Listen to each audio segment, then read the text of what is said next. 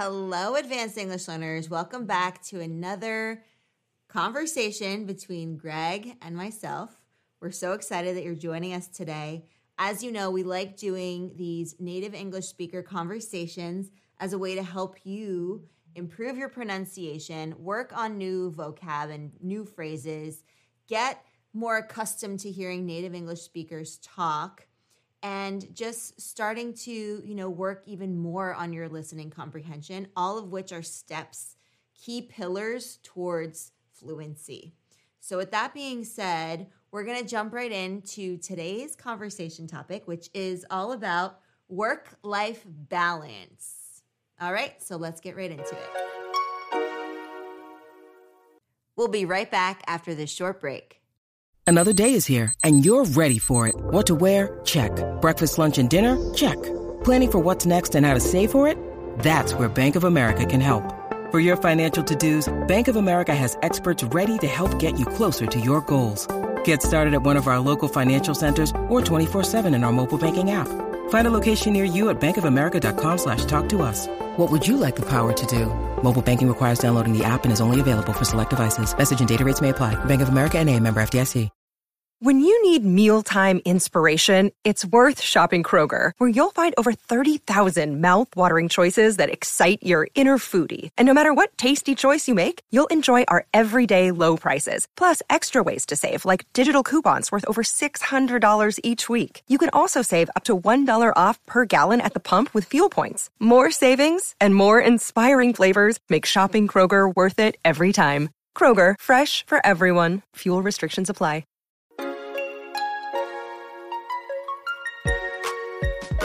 So I think a lot of us have heard this sort of buzz term these days in light of the last few years where a lot of people have, you know, worked more in in remote locations and at home, right? So we have this idea of work life balance or you might have also heard work life blend.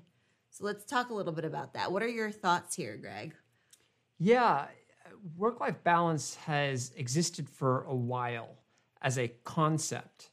Um, I think it first came about uh, in an era when people started to um, work more service oriented jobs, right? Where there was an ambiguous amount of work to be done, right? Right.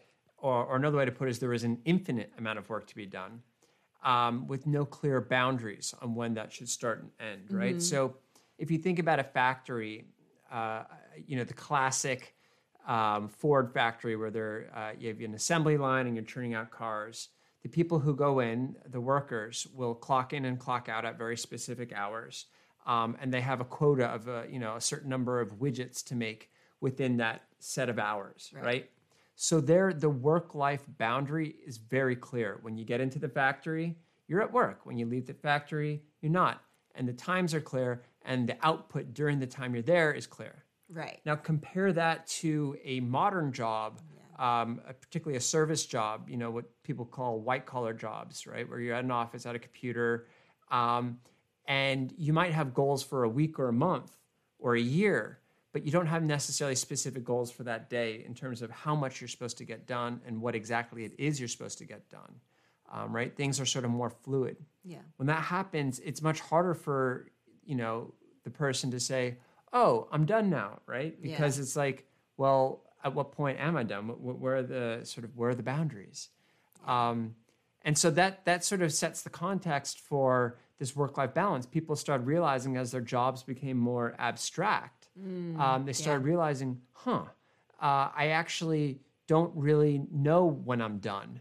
Um, and so I might as well just work another hour. Exactly. Right?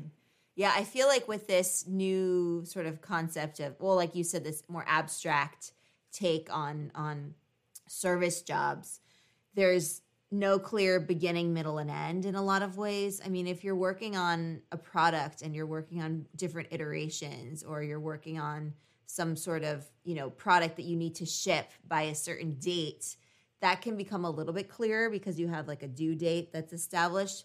But a lot of times it can be quite nebulous, right? Unclear as to when done is done, as you said. I really like that because I feel like it is so relevant to these days. Yeah, and, and another component to it um, that is more recent, I would say in the last probably decade or so, Okay.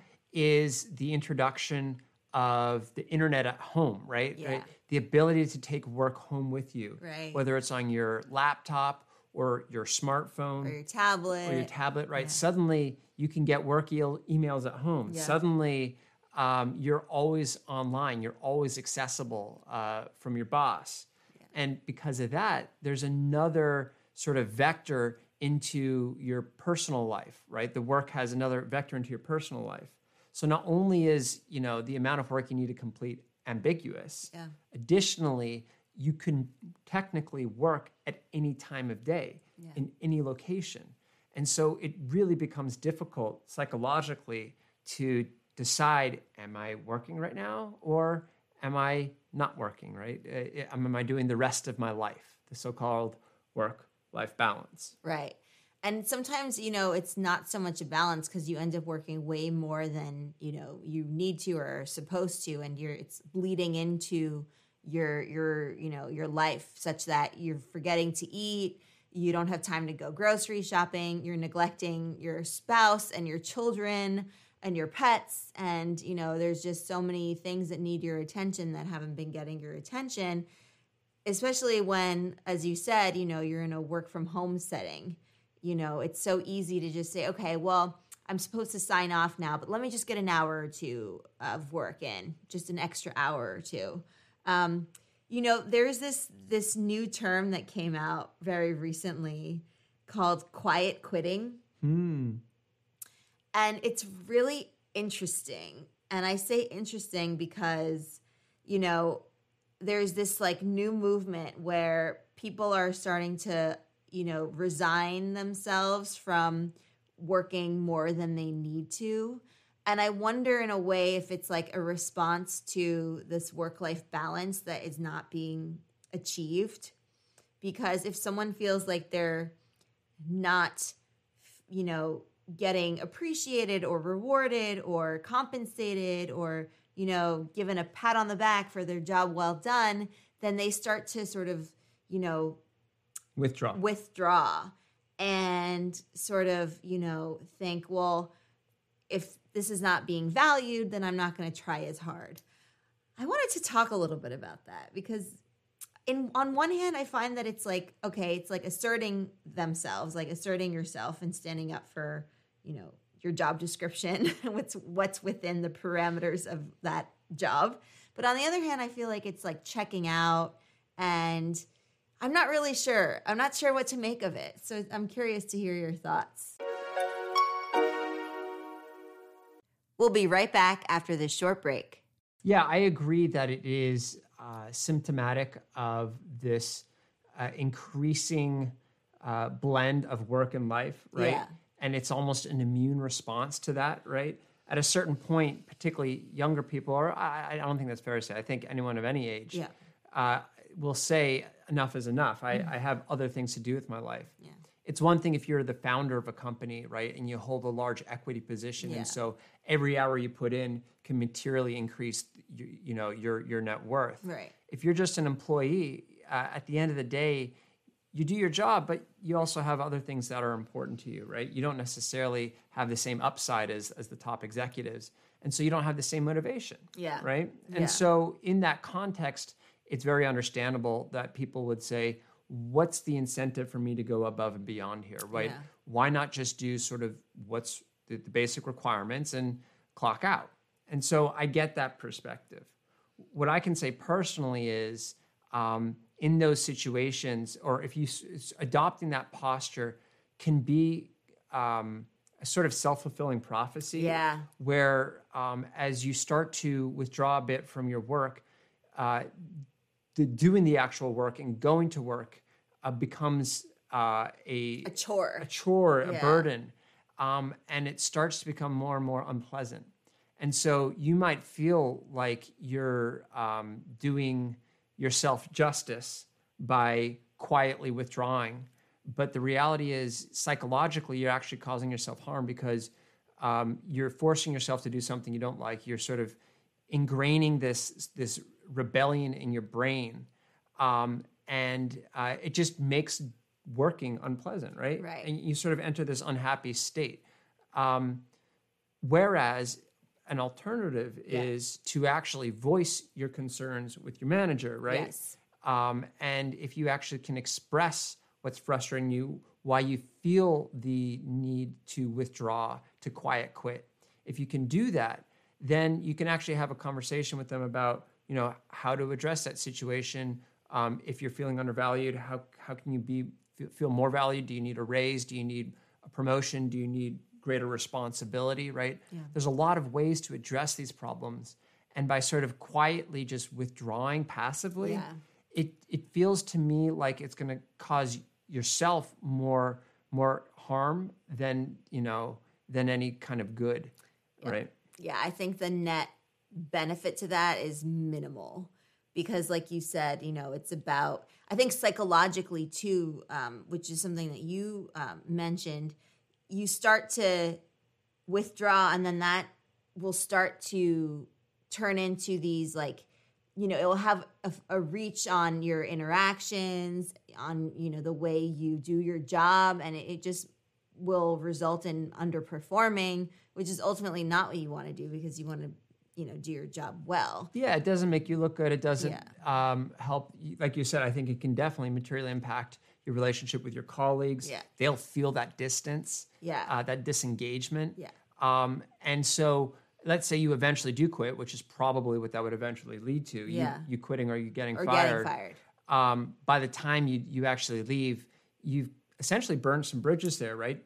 If you want recommendations for a job down the line, it might be harder to get because they, you know, the last thing they remember of you is sort of being disengaged and uh, Checked out. checked out. Yeah, they won't remember all the benefits that you, you know, all the pluses that you um, had, all the value you've created there. Yeah, the passion you had when you first joined, Yeah. right? So I think it's yeah, like you said, it's important to sort of reevaluate why you want to quiet quit, reassess that position, and then have the conversations you need to have, right? Maybe it is more about work-life balance. Maybe it's it's as simple as creating the boundaries that you need, putting those in place so that you don't want to quiet quit.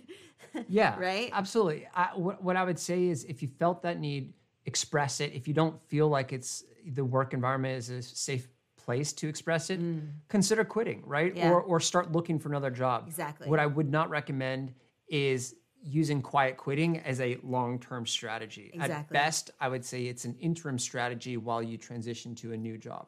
and that's just a crutch right it's a way of it's an excuse it's a it's putting the band-aid as opposed putting on the band-aid as opposed to getting to the you know treating the wound Yeah. not to get graphic or anything but Yeah. like you know it's it's sort of that analogy there um, and i think that the more we can have frank conversations and transparent communication the more we'll be able to you know achieve our purpose and find out what that purpose is ultimately. Because if you have purpose and you have purpose in the roles at work and the relationships you're creating and your you know the projects that you're working on then you're not going to feel like you need to quiet quit. That's just not going to even come across you know come onto your radar. So it's important it's you know thinking about not just the the problem but the systemic the root cause of that problem right that's kind of the thing to consider Yep. um, so, with that being said, you know, maybe with your work life balance, you're really starting to think about, you know, what your priorities are for work and for life and remembering to take care of yourself, right? Making sure that you're fueling properly, your nutrition is good, you know, you're getting your activity in, you're building the relationships that matter to you, you're doing something fun because these are important aspects of life. right? Yeah, for me, I think the easiest way to maintain work life balance is to regularly check in with yourself as to how do you feel? Do you feel like you're doing enough of one or the other? Um, and and having some criteria for what that balance looks like, right? Once you can establish some kind of parameters that works for you, Yeah. um, then you can uh, sort of compare that against your current situation. And if you do that on a regular basis, you can ensure that things are staying in balance. And if they're out of balance, take remedial measures to address it. Exactly. Because you might have the best job in the world, you might love what you do, and that's great. but you need the balance because if you keep going on that track that you're on, you'll it'll lead to burnout. There's just no other way around it, right? So if it means a lot to you, then you're going to also want to take care of yourself and your mental health, right? So keeping all of that in mind to create more of that balance slash blend, let's say. So that was that was a, a nice you know way of of of talking also about quiet quitting because I know that I'm sure many of you uh, have seen that you know floating around the the the web. And it's something that's now starting to be talked about. Even like the Wall Street Journal has talked about it. So it's you know, it was interesting to get our perspectives, I think. And I would love to hear what you have to say on this matter. Is this something that you've come across? Is this something that you've considered yourself? Where do you stand on the quiet quitting? And then what does work life balance look like for you? What does that blend look like? And how do you, you know, ensure that you're taking care of yourself, but also nurturing your professional self? So those are some things to consider. Absolutely. All right, so we're going to see you in another advanced English conversation. Keep up the awesome work. Definitely check out all of the lessons that we have on advanced English. And also, if you're interested in improving your communication skills in English, then check out Explearning Communications, and I will link it below. You can just go to explearning.co and you can find all the good stuff there, including our podcast. So, speaking of podcasts, if you do like this podcast, it means the world to us when we hear from you. So engage with it in some way. If you have a comment or a question, share it in the Q&A. So if you go to Spotify, you'll find the community tab and just feel free to share whatever your thoughts are in the Q&A. We love hearing from you. And then also feel free to share the podcast because the more people that we can reach, the more we can, you know, build this community of amazing advanced English learners. So that means the world to us. And don't forget to leave us a nice review. You can leave up to five stars. It means a lot to us, so we appreciate it. All right, we're to see you in the next one very soon. Bye for now.